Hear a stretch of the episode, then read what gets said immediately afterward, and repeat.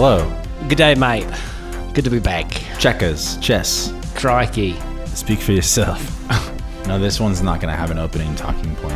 Oh no? No, No. cold open? No, next one. We'll, Okay. We'll, we'll do it on the next one. All right. I don't ever talk about what I do outside of work. That's true. Someone sold the gave away the goose. Is that the expression? We were ta- I was talking to Jason about Oppenheimer, and he told Zach that we do a cast, and I was like, God damn it.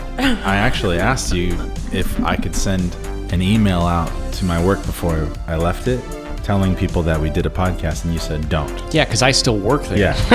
That's why I, I considered you before I actually did it. Yeah, that's very. It's big of you. It's very considerate. Thank you for for not. Thank you for withholding. Can you, Gabe, tell me what we're doing today? We're recording a podcast.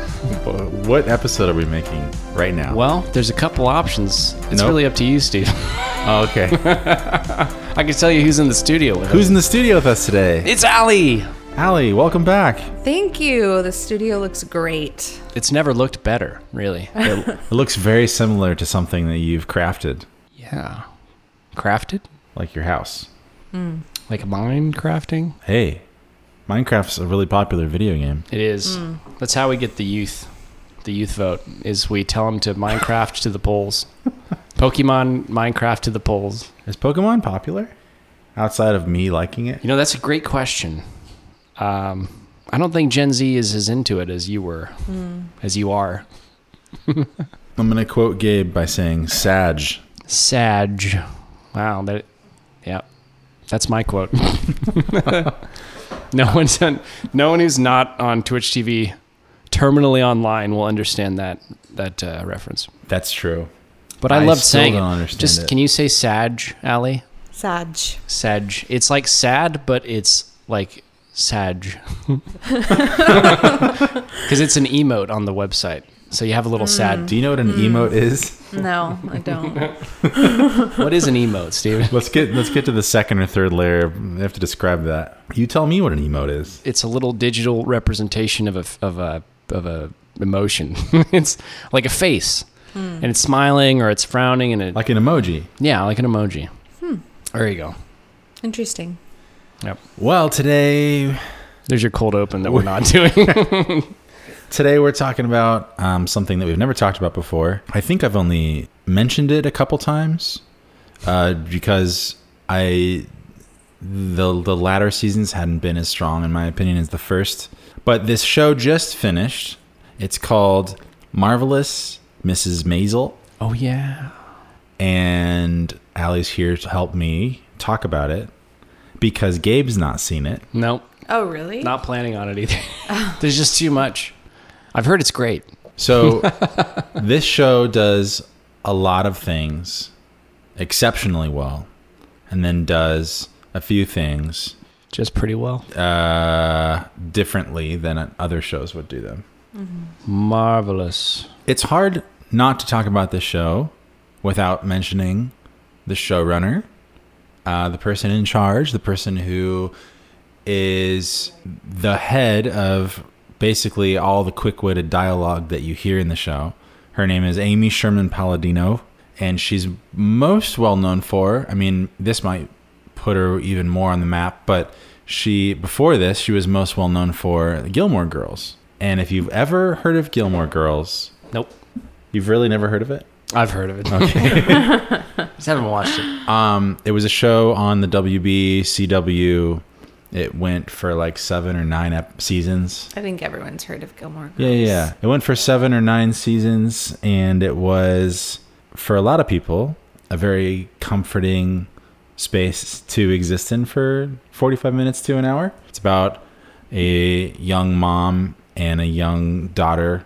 She had her when she was young, and but the whole show, like the the, the trademark of that show is very fast paced, very quick witted dialogue, and a lot of fun characters that Yeah. interact between each other.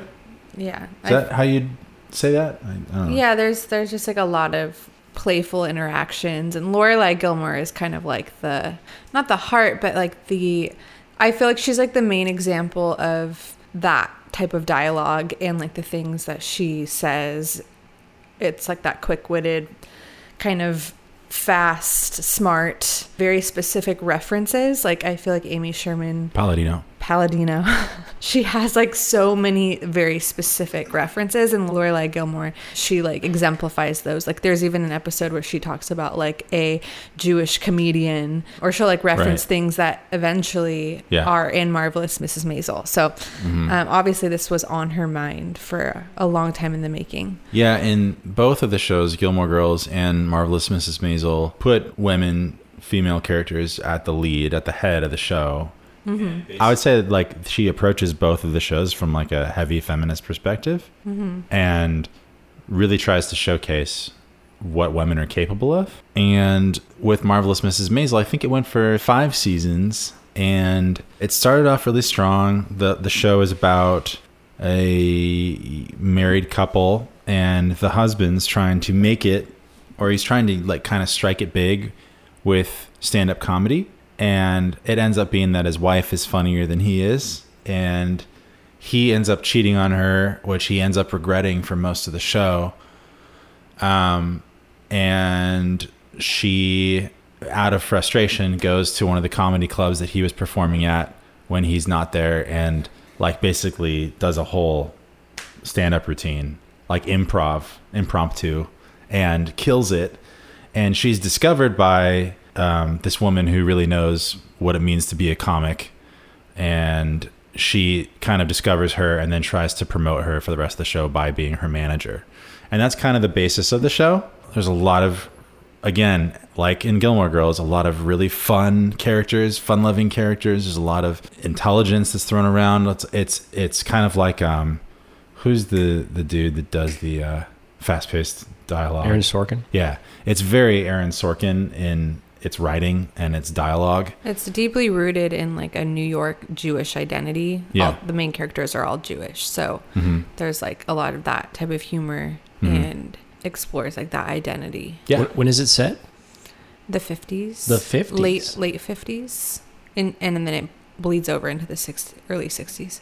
But in the last season, you also get to see the, what ends up happening in the future. Like there's clips in the beginning of every episode that show kind of like what transpires, which was interesting. Hmm.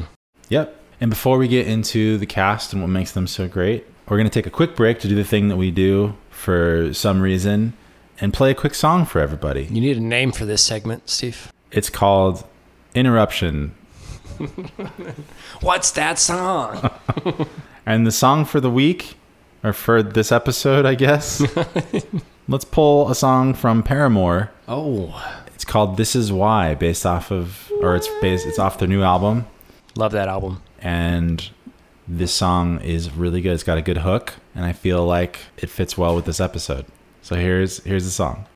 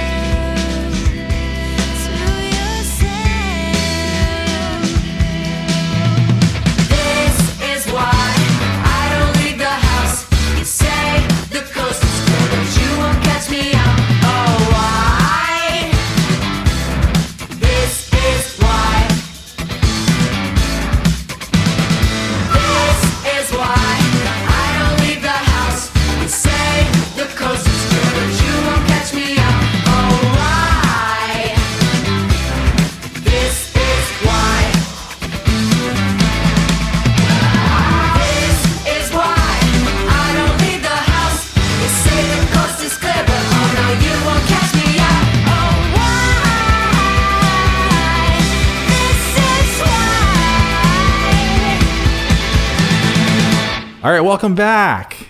It's so good to have you. We're here. We're talking about this is why. this is why we're talking about marvelous Mrs. Maisel. I hope you enjoyed the Paramore song. All right, Gabe. This is, this is my favorite portion of our podcast. I get to ask you to go through the cast for Marvelous Mrs. Maisel, the show you haven't watched. And then I can correct you along the way. Yes. Okay, well, I, I know one of them right off the bat. Maisel, Miss Miriam Midge Maisel Yes. herself, Yes. is played by Rachel Brosnahan. Mm-hmm. And she's going to be next scene in the new Superman movie as Lois Lane. That's awesome. Yeah, it's a good cast. I think I've only seen her in that small part of the first few seasons of House of Cards. You remember that? I do not remember her in that show. And No. that's it. But she's great. I Love her. remember what's her face, Kate something. Kate Mara. Yeah. Yeah, getting well. Spoiler, I guess. No one cares anymore. House of Cards is old news, but Kate Mara gets thrown in front of a train. She does. The so subway. does uh, the main guy. Oh yeah, In I never re- in watched real life. that. Oh, in Do we- what's his name again? Kevin, I know, I know. the spaceman. Uh, we also have Tony Shalhoub Yes. as her father. Father. Father. Yep.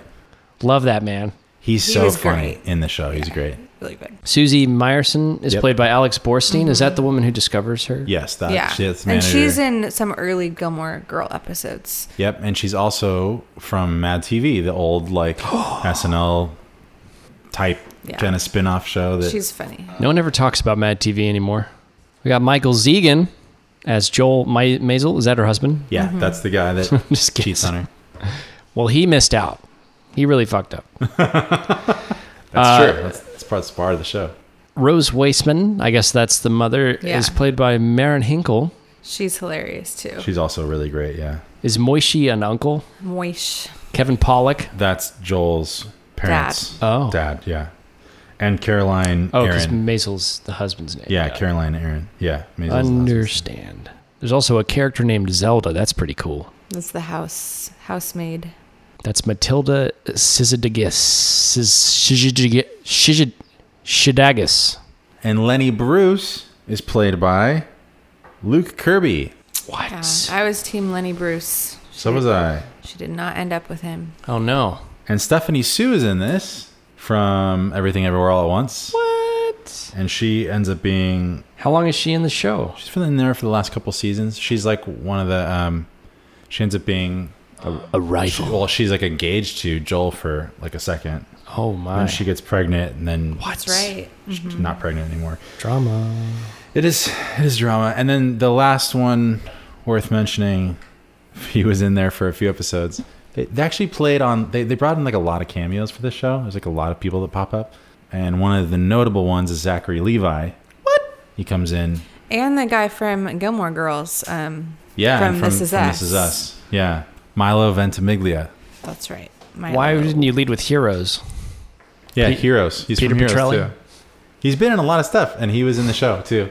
So this show, I think, is really good. It takes place in the 1950s, as Ali said, late 1950s, and I feel like it kind of bleeds over into the 1960s, maybe. Yeah, I said that. But the one of the the the hallmarks that is so fantastic about this show that makes it worth watching, apart from great characters and uh, like a well written script, every episode it's really well written, but the production design and the costume design is so amazing.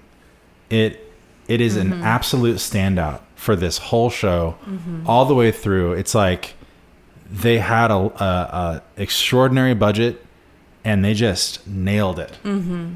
every time the show began Yeah. like they would have these amazingly bombastic sets from the 50s maybe early 60s time and it was it was extraordinary to watch honestly mm-hmm. it, ma- it made you feel like you were kind of watching mad men again i felt at times in a more yeah, like on a more comical, whimsical level.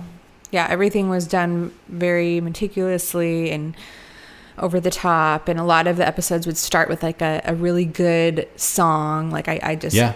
Always think there's like one episode that starts with a Doris Day song. Yeah. And there's a Gilmore Girl episode that starts with the same song. So it's fun to see kind of like The just the, crossover. the crossover, the, the influence of the showrunner and um anyways you just feel like you're there it's really it's like delightful to watch Yeah. like beyond like some of the seasons not being as strong as others it's just fun to be in that world Sure. because i feel like even mad men like i would just turn it on because i like just Yeah. Like want to to watch be mad in men that yeah world? you just want to be in that world and like be immersed in it. And it's that same type of feeling, just on, like I said, a more like comical level. Is that aesthetically your favorite time period? I wouldn't say it's my favorite, but I like it a Mad lot. Men I took liked it a lot as a kid. Primarily through the 60s. Like, I think it takes place from 63 to 69. Mm-hmm. Like, right on the 50s and 60s 70. is just like the style. I mean, everything But- is just done. Matt Weiner, Matthew Weiner, who made Mad Men, was so insane about the production design. He like everything from in that show was either found at a flea market. It was it was accurate and historic to and true to the era. There was nothing out of place for that show, for every scene, for every single set piece. It was absolutely insane. There's this story because I, I knew a couple people that worked on it where he, for example, they had apples on a table, and because at that time it was before hormones were introduced into food, the apples were really really small. And they had like today's size apples, like big, like honking apples on the middle of the table. He made them like throw them away and bring in like really, really small, all new apples Wow. that you, and and everything was like you could pick it up and it would it would feel like you're in the mm-hmm. 60s all that to say marvelous mrs maisel i think is of that same caliber. They did a lot of work to make you feel like you're fully immersed in that time period. And mm-hmm. it's it's truly fantastic. Like if the, if nothing else you could watch that show. And i i like ali kind of just alluded to i was calling it like the the comedic Mad Men. Like it's it's just fun to watch and just enjoy being in that time period. Yeah, and also just like you brought up it being a woman's journey, like the things Mm-hmm. that Mad Men explores and like the man's journey in that era. And then this being like the woman's journey and her kind of um, stepping out of one role and into another role and kind of making her making a new identity for herself, like based on her like aspirations and Sure. yeah. So it's Yeah. like it's you get a totally different feel Yeah. You said than the that Betty Draper. the show's over now, is it? yeah. Did she achieve her dream? Yeah, so th- this is the next thing I actually wanted to talk about and and end the podcast on this. The last season like did something it, it didn't do before. It kind of time skipped a lot and it started showing you kind of vignettes of them in the future and them in the past, but also them in the future and how their relationships were playing out. Like Harry Potter style? Where you see them all at the train station? Uh, this was more like jumping all over the place, like as far as the times. Oh, wow. It was showing you like something from the 70s, something from the 80s when she was a little bit older. They were a little bit older. Was it all Rachel Brosnahan, like in makeup and stuff? Yeah, they put her in old old person makeup. Yeah, very practical uh, as far as makeup and, and costume goes. But the last season, I thought like I, I I didn't I never really thought about how the show was going to end. It kind of is one of those shows that could have just gone on forever. Mm-hmm. But so one thing that I- they brought up was that like her manager Susie, they they brought up this idea that she essentially was in love with Midge the whole time, and they had this Was that explicit? I can't remember. yeah. I mean, it never never actually stated it explicitly, but it was heavily implied that like Well, the- Susie's the- gay. Yeah, well, yes. Yeah. But but That was not. it it was heavily implied Surprise. that like the reason they they went into this really bad um not like a breakup, but they a bad like friendship breakup where like Midge falling out. Midge yeah, falling out where Midge did something or said something that hurt Susie or Susie did something that that Midge couldn't trust her anymore, so they ended up not talking to each other for like 15 or 20 years or something. So the show ended with them kind of as like what is what is the term like old old birds or old maids or whatever? But reconciled at the end. reconciled just talking on the phone every night watching um, jeopardy. And they just enjoyed each other's company. And and like so it, it kind of made the show be about Their them friendship. their friendship which which it really was about them the whole time. Uh, even though like the through line was you, you just wanted midge to succeed. Um, and you wanted susie to succeed too but kind of in a different way so it showed it showed them succeed throughout the vignettes showed the effects of of like midge's success and kind of the arrogance that went to her head and how and the effect that it had on her kids and then also through the falling out and then the reconciliation of the relationship between her and Susie and her manager. But then, yeah, it, it, it alluded to that, like, that Susie has always kind of been in love with Midge ever since she met her. And I I didn't even think about that. I, I, it was it was kind of an interesting thing to kind of introduce right before the show ends. Um, but I guess if I went back and watched it, I could kind of see that that was there. I just like I never really put it together, you know. Um, and Midge also enjoyed Susie's company and loved her as well, but not I don't think romantically. I think loved her more like a friend, like a like a dear dear friend. She like basically Midge even said she said something like this in the end of this season, like the series, that she couldn't have done it without her. That like she's basically like her life partner almost. and Mid, that was Midge saying that about Susie, not Susie saying that about Midge. So I think there was like a, a deep love for each other, like as friends, but also to take it a step further, that Susie also felt romantically about Midge. I don't know. Hmm. Did you think that was odd? I I wasn't like shocked, but it wasn't like an element I was expecting. Yeah, I didn't expect it. Yeah. Mm-hmm. And that's all I was trying to say is it felt like I don't know. Not it didn't felt shoehorned in there, but like I just don't know if it was necessary. It did seem like kind of tied together quickly. Yeah. Yeah. Yeah. Honestly, you, you remember how the last season of Dark felt like where like everything felt really rushed? That's how this last season felt to me of, mm-hmm. of Marvelous Mrs. Maisel. Sure. Anyway, Interesting. it seemed like they wanted to do more and they didn't have the time to get there because they were like being canceled or something. So I don't know. I don't know what I don't know what went on behind the scenes, but I'm excited to see what Amy Sherman Palladino does next.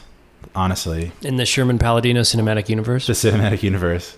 Yeah, because then f- the 30 to 40 years later, the Gilmore Girls hit the scene, right? Mm-hmm. They could exist in the same universe. Mm-hmm. You could just see an old Rachel Brosnahan show up on. So that's what Lorelai And, and like- Rory watched Yeah. like on rerun. Yeah. Oh, that would be funny. Yeah.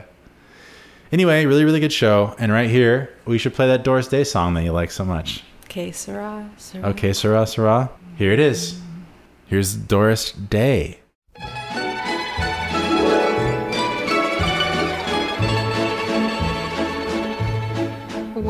I was just a little girl, I asked my mother, What will I be? Will I be pretty? Will I be rich?